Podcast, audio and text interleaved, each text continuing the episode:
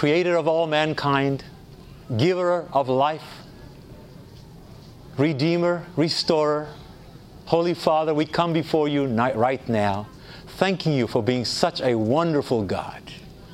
Bless us during this session as we dig into a radical topic, a topic that divides families, a topic that causes lots of consternation and conflict, Lord. Help us to approach it from a Bible based, Christ centered, practical perspective so that today, instead of just heat, we can help to shed light on the subject so we can be kind and loving people. In Jesus' name we pray. Amen the military and morality. I'm going to ask you to start with how many of you, I'm a general question, how many of you have been in the military, are in the military, have a close friend, close friend or relative who is or has been in the military? Raise your hand. Don't be afraid. I want to get a quick overview. Man, that's like 70% of you. Ah, ah, okay. That's the first question. Second thing, second thing, yes, I'm not talking here in a vacuum, folks. Why do I say that? Two things have happened to me. One, I have gone through a transition, a change, a transformation in my own perspectives on this issue. Why? I have to be faithful to the weight of biblical evidence. You, gotta, you know what I mean by the weight of biblical evidence? Sometimes there's a little bit of fuzziness here, a fuzziness there, uh, but you know what? When you study the overall trend of the scriptures, it becomes clear. Are we together? So we're looking at the weight of biblical evidence. So I've had to have go through a transformation, a transition, a change in my thinking because of that.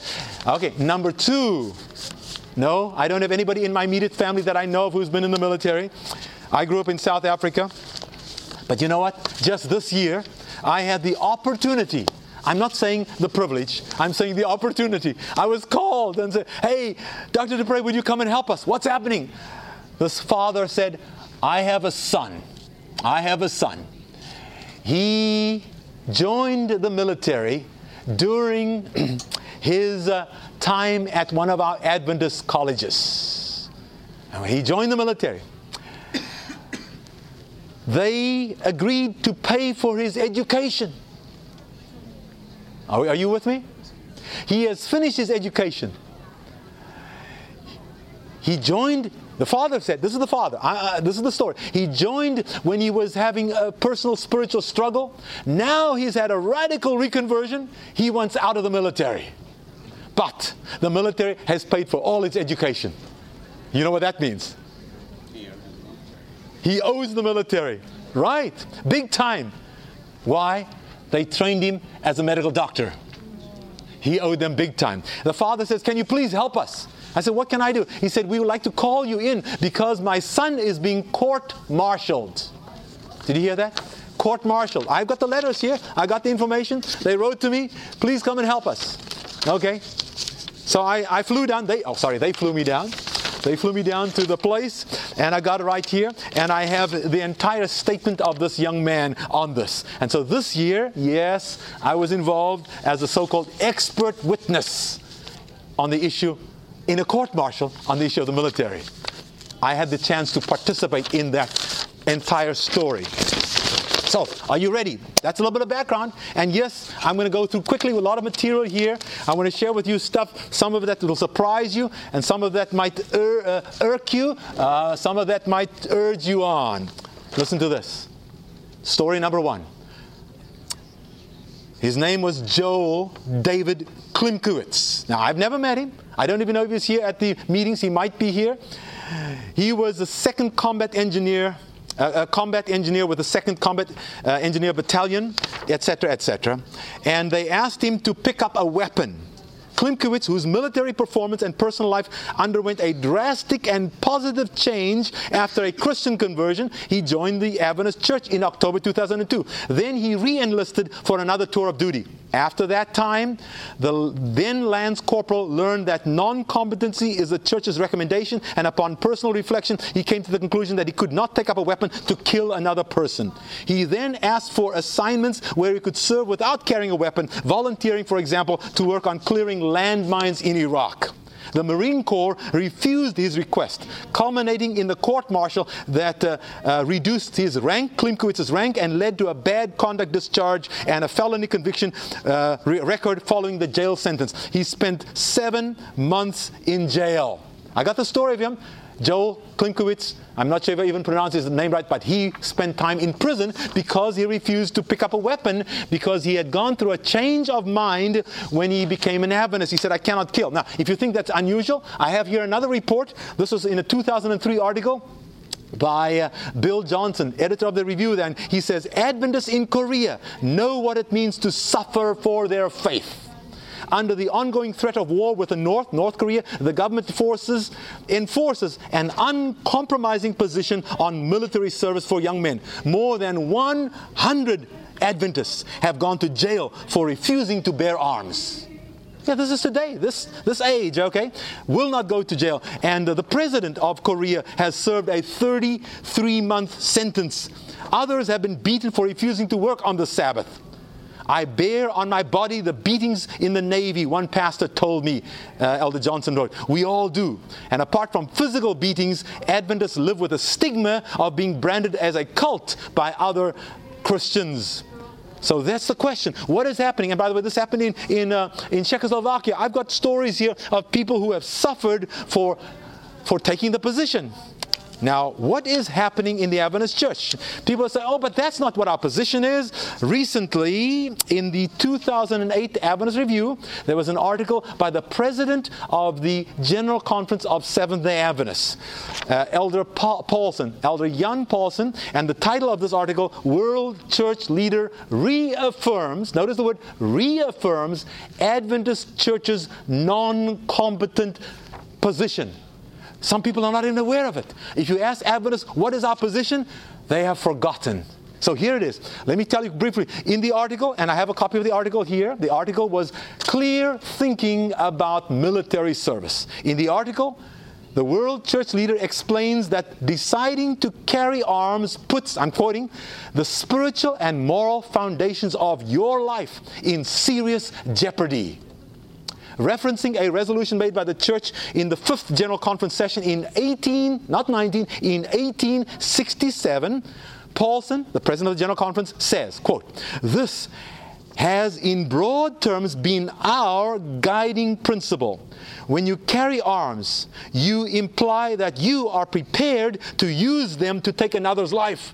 And taking the life of one of God's children, even that of our quote unquote enemy, is inconsistent with what we hold to be sacred and right. General Conference President.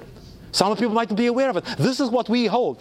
Paulsen then said, he admits, he said, although there are more and more church members who are taking combat positions, by the way, in, from in the United States, 7,500 Adventists in the United States are, con, are currently engaged in combat positions.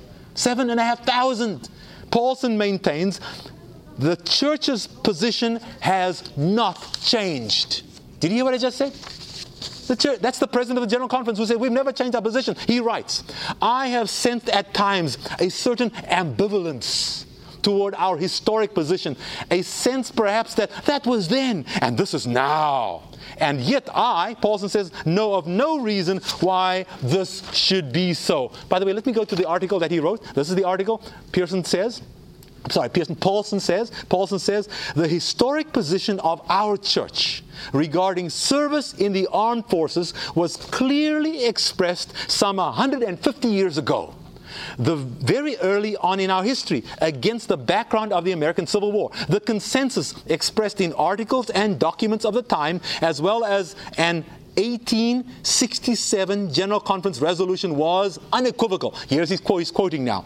Quote, from the General Conference in 1867, a position that has never changed officially. Now, we're not talking about what we do in practice. Okay? We're talking about our official view.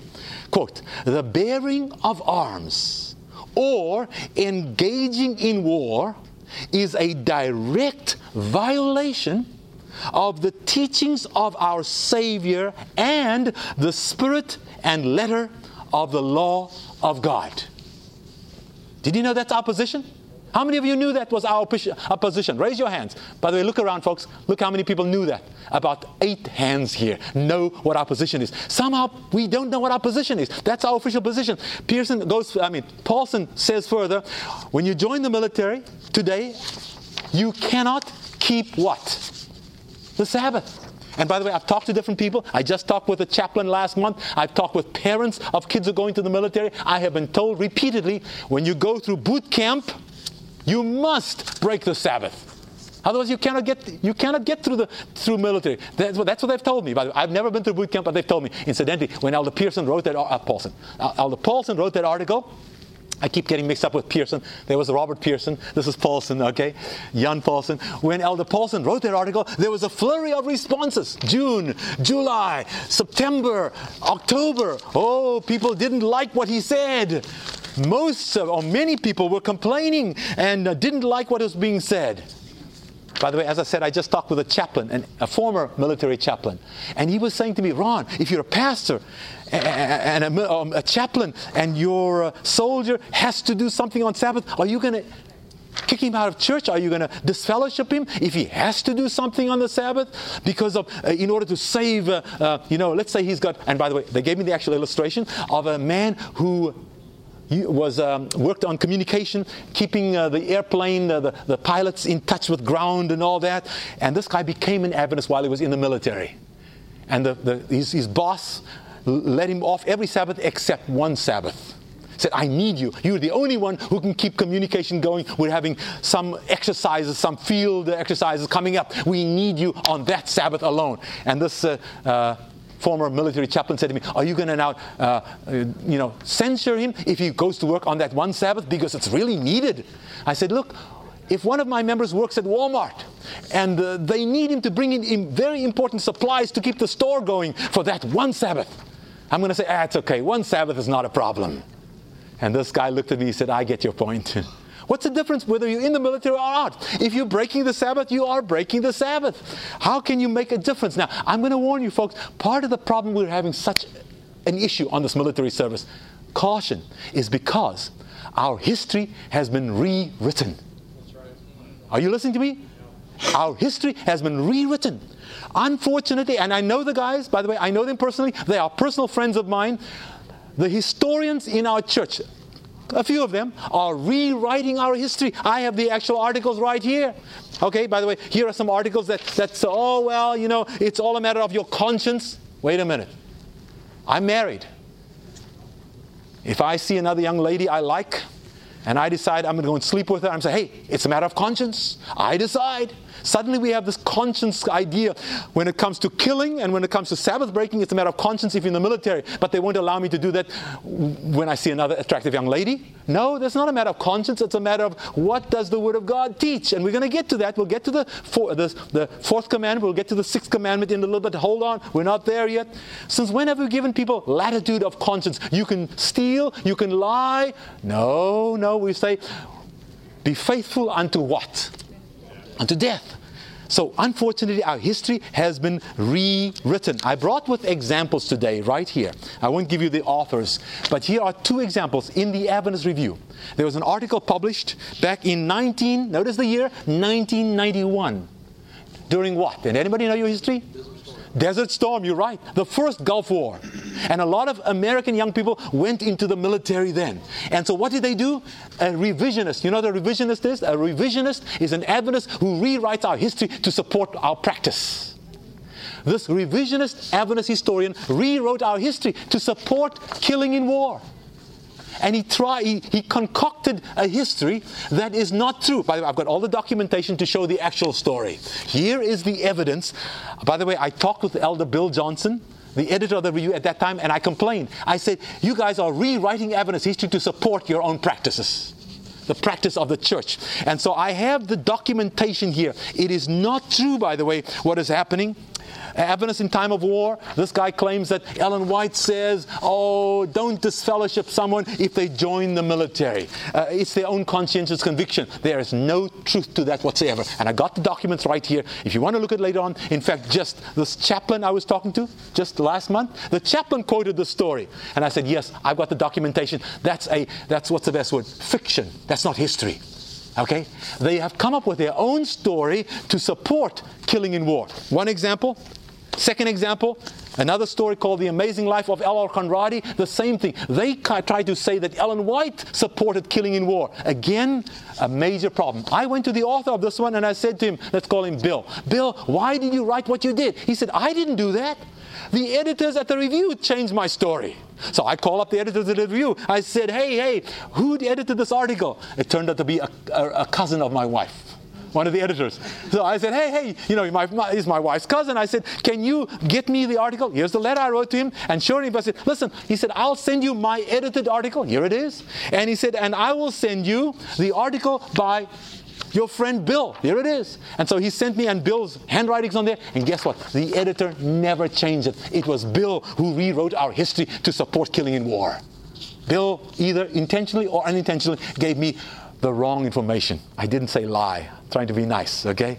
And, and then I also went back and studied the original documents. I have all the original documents that Bill tries to use to twist the history to, in support of killing in war. I've got the original documents here. There is no evidence at all that Ellen White supported killing in war as the modern historians are twisting our history to do. Are you listening to me? I'm sorry to say, folks, be careful what you read in the Adventist Review. Okay? Did you hear what I'm saying? Be careful. I'm not saying don't read it. okay, there's a big difference, but be careful. And I wrote a letter to the editor, they published it, where I complained about the twisting of our history to support this type of thing. So, what am I saying, folks? We are in a dangerous position where our history has been convoluted in order to support killing in war. It's not true. And you know what? What's more dangerous is this. Besides the twisting of our history to support killing in war, which is contradicting our position, our official position, there's a gentleman that I also met. He is a practicing homosexual. Le- one of the leaders in a, in a group called Kinship International. Have you heard of SDA Kinship International? It's called SDA. They are people who claim to be practicing Adventists, but they are also actively practicing homosexuals. And this gentleman is one of the leaders, and I've spoken to him. I've spoken to him at length. He even told me about his husband he lives with. Are you listening to me? And he claims to be an Adventist. He interviewed me once for something, and I, when, I was, when he was done, I said, Now look, I know who you are. Do you mind if I interview you? and I did. he said, On condition, you don't let people know right here because I've got some agree. I said, Fine, I'm not going to advertise who you are. Okay, so so, I, you know, I'm not talking about him as a person. I'm talking about he, what he does. He's a practicing homosexual. And he wrote an article about Adventists in the military. This is what he says an entire article that was published in the Journal of the American Academy of Religion a secular journal about Adventists and the military. And this professor of sociology says, and he's right, he says Adventists took a strong view against the military, being in the military, for one, killing, number two, Sabbath breaking. Then he goes further. He said that is our official doctrinal position. We took that view, 1867. Then he goes further and he said, however, look around at what we practice. People go to war, we kill in war, and there's no disfellowshipping. We have changed our view, not officially, but in practice. Therefore, notice his logic. Just as we have morphed from being against killing in war and breaking the Sabbath, here's the article, just as we have in practice changed our view, not on a biblical basis, not on a the- theology, but in practice, just as we've done that, guess what? We've been against homosexuality, practicing homosexuals for all this time. Let's keep up with the culture, let's keep up with the times. We don't have to change our view officially, let's just change it in practice. Do you follow what I'm saying? That's what he's promoting in this article.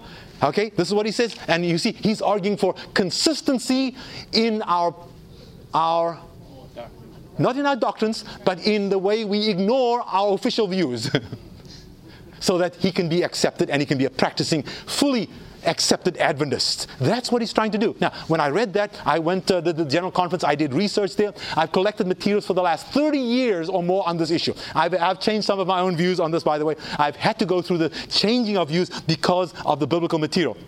Make a long story short, a pastor who came out of the military, he, uh, we started talking, a pastor in Michigan, and when I found out he was in the military and he wanted to write on the issue because he lived in the military, he was in there for seven years. I talked with him and I said, You know what? I've got material I've been collecting for 30 years. If you're interested, you can use it, but I can't give it to you. I can get photocopies. And he's, he paid $120 to photocopy 30 years of material. And he went ahead and wrote his own book. It's right here, I Pledge Allegiance. You can actually get it from the Adventist Affirm booth. I'm going to recommend this book. It's not just I who am recommending this book, I Pledge Allegiance by Pastor Carl Tsatabasides and the man who his name is first because he was in the military, Pastor Keith Phillips. That book now is recommended through the General Conference Biblical Research Institute newsletter. To all pastors, they are recommending this book. And this is what they say about this book. Listen carefully. The book deserves to be read widely.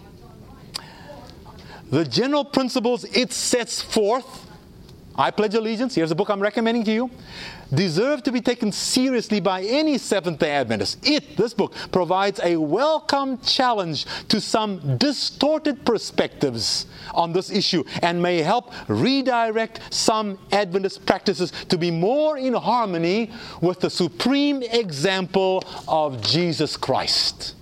That was the Biblical Research Institute. They are recommending that. Now, I got to pause here to tell you, you know what's interesting, by the way? Um, biblical research also uh, recommended another book I'll get to in a minute, but I know there's been a big debate. So open your Bibles to uh, Exodus chapter 20. We're going to go to the two main reasons we, as Seventh day Adventists, in 1867 took a strong, clear stand on the issue of the military. Let's go to those two reasons in Exodus chapter 20. I'm going to give you the biblical reasons for this. Two reasons for this issue. Exodus chapter 20, right in the Ten Commandments. And yes, we'll get to the issue of war. This morning, somebody came to me and said, "What about David who killed Goliath?" Well, we'll get to that. Hold on, okay. But let's first go to the to the passage here. Exodus chapter 20. You know the passage from uh, verse 8 through 11. What does it say? Remember the Sabbath day to keep it holy. Six days you shall labor and do all your work, but the seventh day is the Sabbath of the Lord your God. And it continues. Right. Now, so here's the first reason we have to taken a position. You say, on the Sabbath, how are you going to keep the Sabbath when you're in the military? And I just talked with a friend of mine. Let's call him, uh, you know, Alex. And I, I know Alex for years. I said, Alex, I understand. How are you doing? Fine. How are your boys? Well, you know, one boy has got, has got mental challenges. And how's the other boy? Well, he kind of pauses. He finished academy. He was never baptized. And he's gone into the military. I said, Tell me about it. He said, Well, you see, I, he's not been baptized. The father has hope. He says, Alex, I'm calling him. Oh, my boy, when they asked the religious affiliation, he put there Seventh day Adventist. I said, Alex, tell me, what does this mean? Does your son, can your son in the military keep the Sabbath? And the father immediately replied, he said, When you go through boot camp, my son told me it's 24 7. 24 7. You cannot. There's no chance. Again, by the way, I'm listening to people whose kids are there. I'm listening to chaplains. I'm trying to listen widely. I've not been through boot camp, but I've been told repeatedly by different sources when you go into the military, you can't keep the Sabbath, at least through boot camp, especially now when you don't have a chance. When it's a draft, apparently, I've been told, in the draft, you can say, I'm being drafted, I don't want to go. You have some kind of a choice. You've heard that, right? But when it's a voluntary military, I have heard repeatedly from every source, you have no choice. You, you end up breaking the Sabbath. Very interesting. So the fourth commandment is crucial. Do we believe that the fourth commandment is important? Do we believe that? Right? How are we going to keep the now? Now, please don't say, "Oh, but Dr. du Preez, uh, I've watched, uh, I've watched quote unquote California Adventists, how we sometimes call the people who live here. Hey, I'm a California Adventist. Okay, so be careful now. But anyway, uh, I, am moving back to Michigan, but I've been a California Adventist, and sometimes we look down on the, the, the left coast. You know what they call it, the West Coast, and they say, "Ah, you California Adventists, they go out to dinner on on Sabbath after church, and, and they do all kinds of strange things." Listen, we don't have human beings our, as our example. Who is our example? 1 Peter chapter 2 verse 21. For to this you were called, for Christ suffered for you, leaving an example that you should follow his steps. Jesus is our example. Okay, he's our example, not California Adventists or whichever kind of Adventists. So we're not going to find excuses to do what we want to do. The question is, what should we do? We need to keep this wonderful day, the seventh day Sabbath, holy. That's a major issue when you go into the military. And Elder Paulsen, GC president, has recognized that in his article, Clear Thinking About Military Service. But now let's go down to verse 13. Verse 13. Now I have I have the New King James. What is the the New King James says you shall not murder. What does the King James say? Thou shalt not kill. Most modern translations say what? Anybody know what modern translations say? Murder. Yes, most modern translations say murder. Most old translations say kill. Which is right? Ah, very interesting. I'm going to make a long study short because here's an entire book on that one word. Uh-huh. A whole book. Written by none other than a Roman Catholic scholar. The title of the book, You Shall Not Kill or You Shall Not Murder. Ah, there is a question. Okay, you shall not kill or you shall not murder, written by Wilma, a lady, Wilma Ann Bailey. By the way, how did I find out about this book? General Conference Biblical Research. Biblical Research Institute, they sent information about this book to all the pastors through the conferences to tell the pastors about this because this book shows categorically what's happened in the Bibles fascinating and scary. Now, before the book came out, I had actually already written uh, material. I'd done this my own study way back, and on one sheet of paper, I did a study of is it kill or is it murder? In that verse, it says literally, and I'm giving you the Hebrew now. The Hebrew says lo tirtzach. In simple terms, never ratzach. Huh, what is ratzach? That's Hebrew. Very interesting. The word ratzach is the Hebrew word that is used for somebody who hates his neighbor or her neighbor and who comes and stabs them to death. That's called what in simple English? Murder. But the same word ratzach is used more often. Did you hear what I said? Is used more often by Moses to talk about a guy, for example, Deuteronomy 19, who's out in the woods and he is busy chopping down a tree. And as he's chopping down the tree, De- Deuteronomy chapter 19, it says, the axe head flies off. De- sorry, Deuteronomy chapter 4, I said 19. Uh, it's ch- chapter 4, verse 42, and 19, verse 3, 4, and 6. In Deuteronomy 4 and verse 19, it says, the axe head flies off and ratzachs the other man. Did he do it intentionally? No. The Bible is very clear, and then he has to do what? Flee, Flee where? to the city of refuge. Numbers chapter 35. He flees to the city of refuge, and when he's there, they investigate. Did this guy do it intentionally, or did this exit really fly, uh, uh, you know, accidentally? Was it intentional or accidental? They check it out. When they find it, it's accidental, what do they do? Set him free? No. What? You're kidding. It was an accident. He didn't mean to do that. Numbers 35 is categorically clear. Even in the Old Testament, under the civil laws of Israel, if you killed somebody accidentally, and it's proven, by the way, if you killed somebody intentionally, what happens under Old, Old Testament civil law? What happened to you? Death penalty, yes. Under Israel, right? And by the way, the word for death penalty is a different Hebrew word from thou shalt not kill. It's a completely different word. So there's no confusion in their minds. We in English get confused. Okay? There's no difference. There's, for us, there's no difference. Kill, kill. No. It says, do not ratzach. But when it says capital punishment, it uses a different word completely. In English, do not execute. And it was always through the, uh, the Urim and the Thummim, you remember that? Or through the priest. Always God who directs that. And we'll get to that further because God knows when people are really guilty. You know what's happened nowadays. People have been proven innocent after they've been executed. Okay? So I got a problem with the death penalty, uh, human wise, because we don't know when people have been guilty or not. For sure. Okay? And by the way, in Old Testament death penalty, it was death penalty not just for murder, it was a death penalty for homosexuality, death penalty for kids who are disobedient to their parents. okay, so let's be careful about picking and choosing in the, in the Old Testament uh, time. But let's go back. So, what happens? If it has been proven that the man is innocent, he didn't mean to kill his neighbor, that man doesn't go free. He has to remain in the city of refuge until the high priest dies. And when the high priest dies, the high priest's death atones for the unintentional sin of killing accidentally. Life is so sacred that you couldn't, you weren't supposed to even kill. That's, that means, folks, practical application when you drive down the road, drive carefully. Okay? Human life is sacred. All right? Put your seatbelt on. Practical application. So when we go back, we find that the word ratzach is used both for intentional killing and unintentional killing. That's why the 2001 New English translation, which came out, went back to you shall not kill. And in a footnote, they say the word covers both. Let's not pick and choose. But you know what happened in the United States?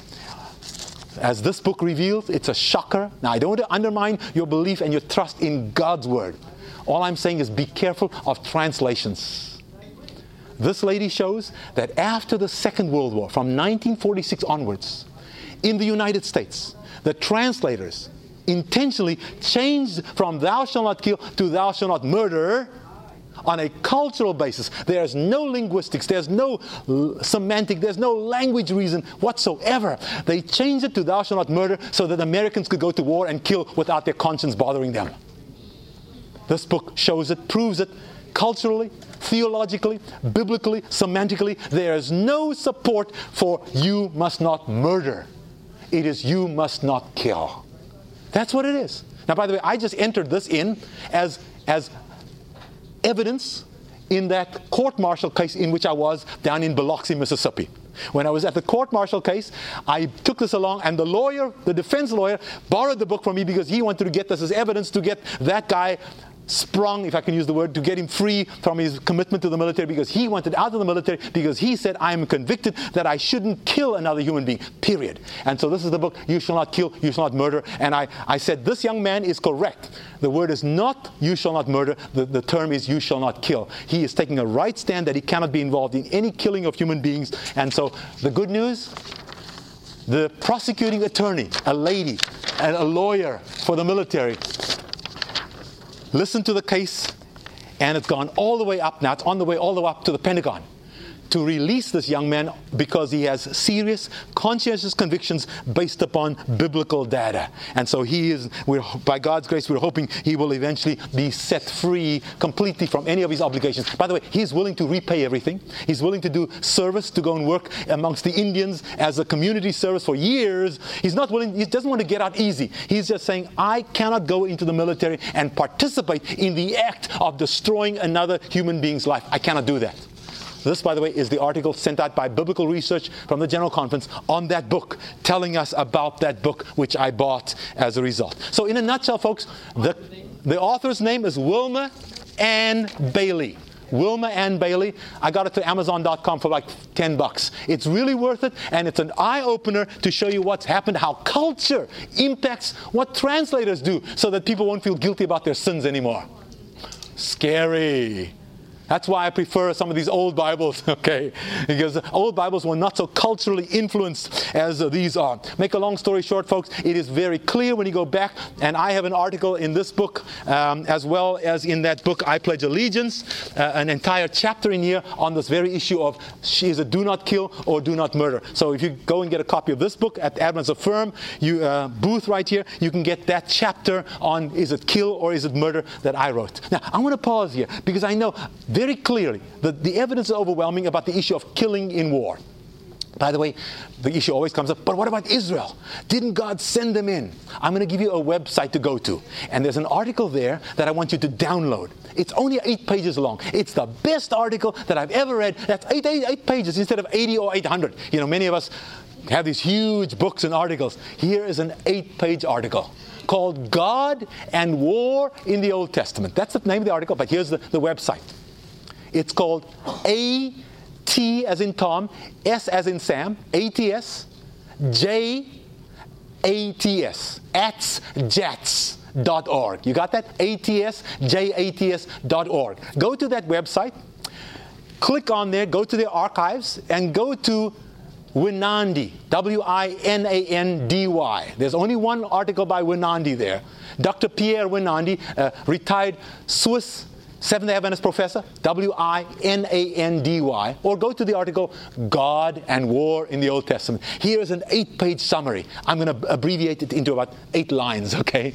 Dr. Winandy shows clearly and without question that when you study the Bible comprehensively, very interesting thing happens. And he goes back to the spirit of prophecy as well and finds corroboration. He shows that it was never God's intention ever for Israel to go and fight. Never. Absolutely. He says this. He shows the biblical material and Ellen White, and he says, shows on the Bible, God says, I will take care of the enemy. By the way, Who's the great giver of life? Who's the giver of life? God. And if people reject the life giver, what is the result? Yes.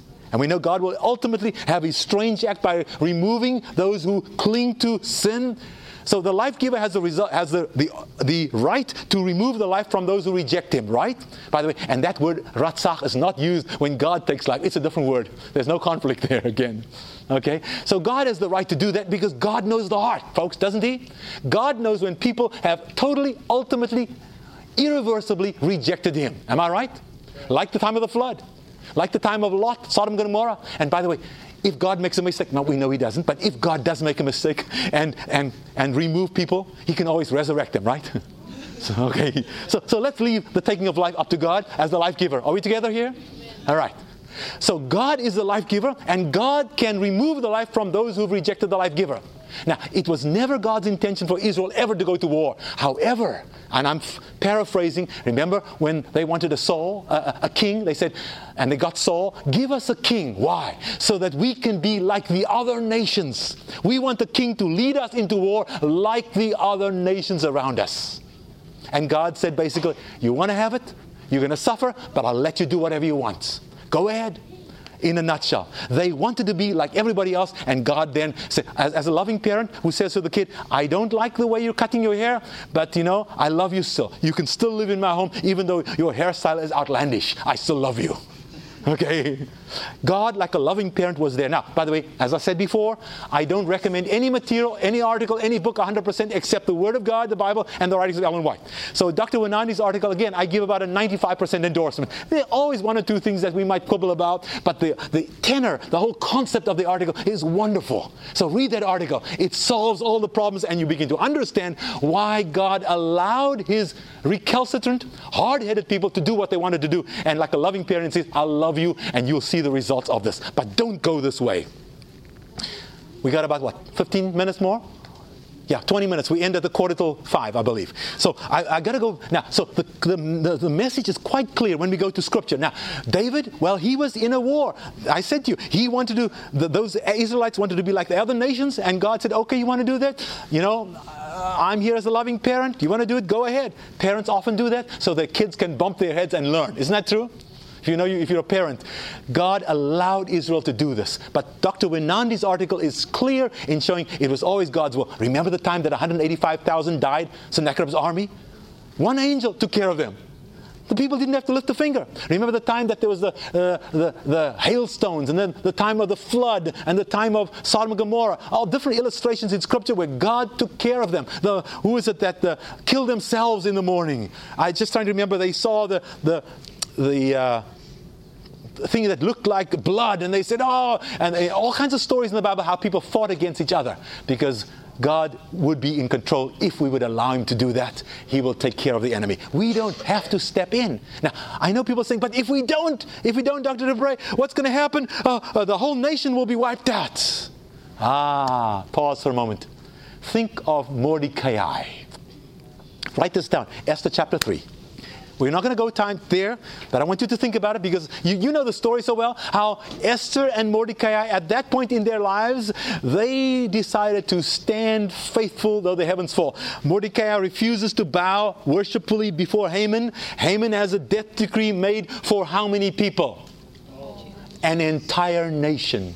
Think about this. Think about the implications. If your whole nation is going to be destroyed simply because you refuse to bow before one guy, what are you going to say? Oh, God will understand. Yeah, I, I, better worship this man because I need to save my whole nation. Is that what Mordecai did? Are, we, are you listening to me, folks? Mordecai stood firm as a rock, even when an entire nation's existence was at stake. And guess what? God stepped in through another way. It's His people. Let God take care of it. God is the giver of life. He is the one. Job says, Naked came I, naked will I return. God gives, God takes away. Blessed be the name of the Lord. Trust God. Let Him take care of it. Mordecai stood firm, and God took care of the situation. Really? God is in charge. So don't be afraid of that and saying, oh, I've got to do this, I've got to do that. Now, I'm going to go into now, again, as I said in my earlier session, time to pull your feet in, folks. Do me a favor, pull your feet in. Why am I asking you to do that? I'm going to start stepping on some toes here. And I'm going to give you time for questions at the end. We'll spend a few minutes here in dialogue. But so many times we have missed the mark and we don't understand the full story. There is a conscientious objector. Now we go into the issue of medics. We talked about combatancy, killing, and Sabbath keeping. We've dealt with that, hopefully enough. And by the way, the, one of the most important principles now, we're going to look at this Matthew chapter 5, verse 44. We've looked at it before. Open your Bibles to that Matthew 5, 44 and 45. We've looked at Exodus chapter 20, verse 8 through 11, and verse 13. And I'm telling you why the Adventist Church officially took a position against war, killing in war, or Sabbath breaking under any situation. Now we're going to Matthew 5, verse 44 and 45. And we're going to look at what we often discuss as the issue of medics in the military.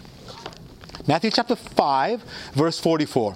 But I say to you, love your whom? Enemies Bless those who curse you, do good to those who hate you, and pray for those who spitefully use you and persecute you. Why? Here's the reason that you may be sons of your Father in heaven, for he makes his sun rise on the evil and on the good, and sends rain on the just and on the unjust. The issue of medics in the military. A very, very important issue. Years ago, years ago, there was a book that came out uh, in the year 1967. How many of you were alive in 1967? Raise your hands. Five people. I'm number six. So this is before your time. Here's a book called The Unlikeliest Hero. The Unlikeliest Hero, the story of Desmond T. Doss, the soldier who wouldn't touch a gun. Now, Desmond Doss has passed away two or three years ago, I believe it was. And so I'm not here to undermine Desmond Doss at all. I just read the story. Read the story. Go back to this, by the way. Please don't watch the movie called The Conscientious Objector. Don't watch the movie. That is a Hollywoodized perversion of this book. Did you hear what I just said? I'm here to preach the message straight, right? It is not what this book portrays. This book shows Desmond Doss, as we say, with all of his warts. You know about all of his warts? Shows the compromises. That is the one where it glorifies him as this great guy. This one shows the many problems and the many compromises. It's not conscientious objector, it's conscientious compromiser. It's a fact. Here's the book. But nobody talks about this book, we all talk about the movie. so actually, I'm busy working on a book on this 30 years of material, and I have a chapter in there that's going to be called The Desmond Dossier. Okay, that's the French word, you know, for all the military documentation. So I'm busy working on this because I want to look at the real story of Desmond Doss. Eh, Ellen White, when she talks about the Bible, she says the Bible tells the true story. It reveals both the faults and the righteousness of its characters. We've raised Desmond Doss up to this great hero uh, who is all standing firm for the Lord. The story of Desmond Doss, published in 1967, 41 years ago, is a different story. I don't want to minimize the fact that, yes, he was misused, he was abused. People threw shoes, boots at him when he tried to pray. I don't want to, I don't want to uh, minimize his courage. I wish that I had 10% of the man's courage, okay? Are you with me here? We're not talking about his courage and the way he was mistreated. That's not the issue. The question is, what happens in the book? according to the story that he tells. Desmond Doss tells what he did, and the multiple compromisers, and I'm collecting other material. Uh, shall I shock you here? I asked you to put your toes in, so it's okay. I'm stepping by right now. I'm stepping, otherwise, I'm going to step on toes. You know what? He actually, according to other material, it's not in this book, I have another source. He wanted to go home on weekends, on Sabbaths. They wouldn't let him off every Sabbath. So he connived. You know what connive means? Not a positive word. He connived with the guy at the gate. That he would, every weekend, he would come and say, My girlfriend Dorothy is sick. So, I, so he could have Sabbaths off. I don't know how many Sabbaths he did that, but what was he doing? Telling the truth? He was lying, breaking the ninth commandment to keep the fourth. What does James chapter 2, verse uh, 10 and 11 say? If you break one commandment, you're guilty of what? Of all. When you read the story of Desmond Doss, you find compromises, yes, right from the beginning. Desmond Doss's motivation to be a medic, very clear. You read the book, very clear, is to, was to treat everyone, to love your enemy, to treat the enemy and the American soldiers. And Doss tells in this book the very first time he went to treat enemy soldiers, American GIs put a gun to his head and said, Doss, you treat those soldiers, those enemies, and you're a dead man. What did Doss do? The man of courage. Go ahead and shoot me, guys, but I am to love my enemy and to treat them evenly. Did he do that? No. He wouldn't be alive to tell the rest of the story. He compromised. Let's read the story for what it's worth. He compromised, and from that point in time, from the very first time he tried to treat the enemy, from that point in time, Desmond Doss never treated the enemy. He says it himself. From that point in time, from the beginning, he was part and parcel of the military, an integral part. So much so that, um, let me read you. Let me read you stuff so you'll, you'll see the, the point here. Army instructors and instruction manuals point out that men will fight and kill with more enthusiasm and take more risks if they know that a competent medic is backing them up. In fact, in the story, they even said to Doss, We won't go out to fight unless you're there. Desmond Doss was the backbone of the killing. Fascinating. Hold on, I'll give you, I'll give you a solution in a minute. Okay, I'm not saying we should do nothing. Oh, we'll get there. Let me read a little further. Okay, a medic is told that on the battlefield he should first attend to those most capable of returning to combat.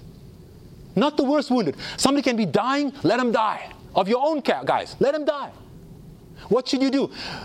Patch up the guys who are least wounded. Why? And to return them so that they can go back to fight and kill. Then you turn your attention to those who are dying. Your purpose as a medic is to keep fighting and killing. Okay? Although the Army does not deny the life saving role of the medic, the language employed in training strategies, training stresses more, far more his role in the maintenance of an effective fighting force, both by bandaging wounds and by boosting morale. A further consideration is that if the medic were really in the army for the purpose of saving lives, he would have to give absolutely equal consideration to the enemy. And Desmond Doss found that out from the very first time he tried to be a true medic. The sad news is Desmond Doss was never a true medic. Did you hear what I just said? Never. He was an American military morale booster. I know I'm shocking you. I asked you to pull your toes, feet in so I wouldn't step on your toes. I'm glad you did. Let me give you the rest of the news. This now comes from the, those guys who train the medics. This is in the news. 2005.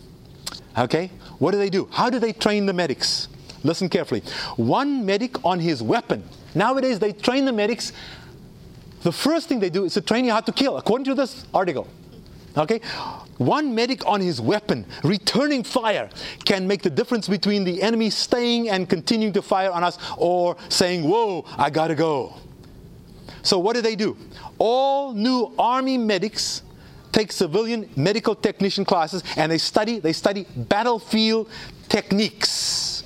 Master Sergeant Luis Rodriguez, the non commissioned officer, the NCO in charge of the training at the school, is a former medic who was hit by mortar fire in, in Iraq. In Iraq, he lost his leg, but the use of a tourniquet helped save his life. He said, he said, the first thing he tells the medics, he's training them, is that the enemy will fire at them even if they are rendering aid, and they must be prepared to fight. The first thing, medic, be prepared to fight. Therefore, Rodriguez says, this is by the way at the headquarters of training the medics in the United States, the most important piece of equipment isn't your aid bag, it's your rifle. That's for the medic. Did you know that? How many of you knew that? That the most important thing for the medic is your rifle. Let me see the hands of those who knew that. One hand, two hands. You see that? That's the most important thing. So let's recognize it. Let's not step around and say, oh, the medic is there to save life. No, the medic's most important is the rifle. Obviously, if you're at the front lines and you can see the enemy, then they're arguing, kill the enemy so they won't shoot your guys where you have to patch more people up. Logically, it makes sense. now, by the way, I'm not suggesting you do nothing. What is the suggestion, solution for Adventists? Let me read you one paragraph here.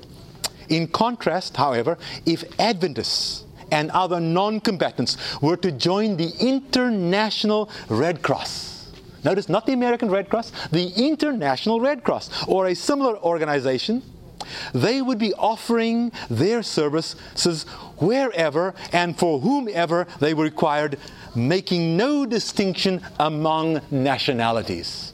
International Red Cross, they go into the, into the fighting zones. Again, I'm not saying sit back and do nothing.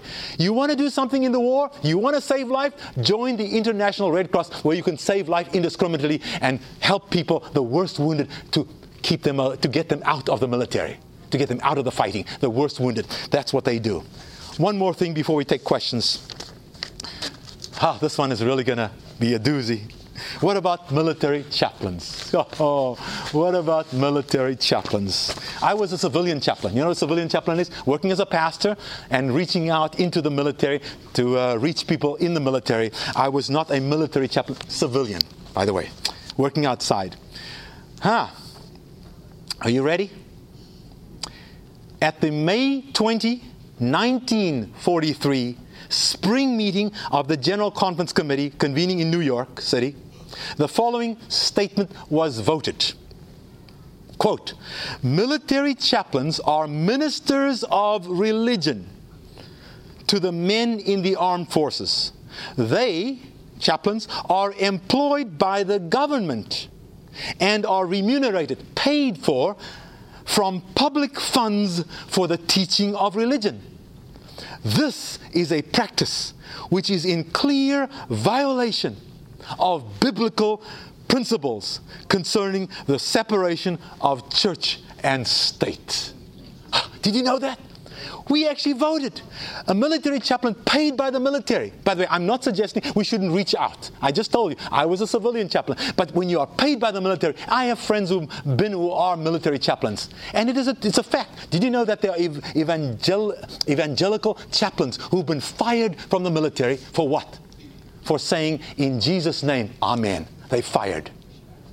You can't pray in Jesus' name. Why not? That's sectarian. You aren't allowed to. You're paid by the military. You have to even pray as they tell you, or you're fired.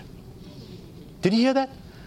So, this is what was voted in 1943. It's a violation of the separation of church and state because you're paid by them. How can you be paid to teach religion? So, that is the point that was made. Very interesting. They told us that way back then. Let's finish up here. Let me just uh, share with you here in closing, and we'll take questions. Two statements, and then uh, um, we want to take those challenges that you might raise or support. Listen carefully. The Adventist statements on war in 1865, 1868, and 1898 seem to be the only bright spots of proactive, coherent thought on war and military services in early Adventist history. At these times, in the 18, uh, 1800s, Adventists made strong, unequivocal statements in opposition to war and any involvement in war. The pacifist position, I don't like the terms, the writer uses it, I prefer the peacemaking position. It's active. The pacifist position, he says, seems to be the only coherently Christian position to pursue in this world of incessant violence and constant warring. Before we end off here, and I'm going to give one Bible text as we end off.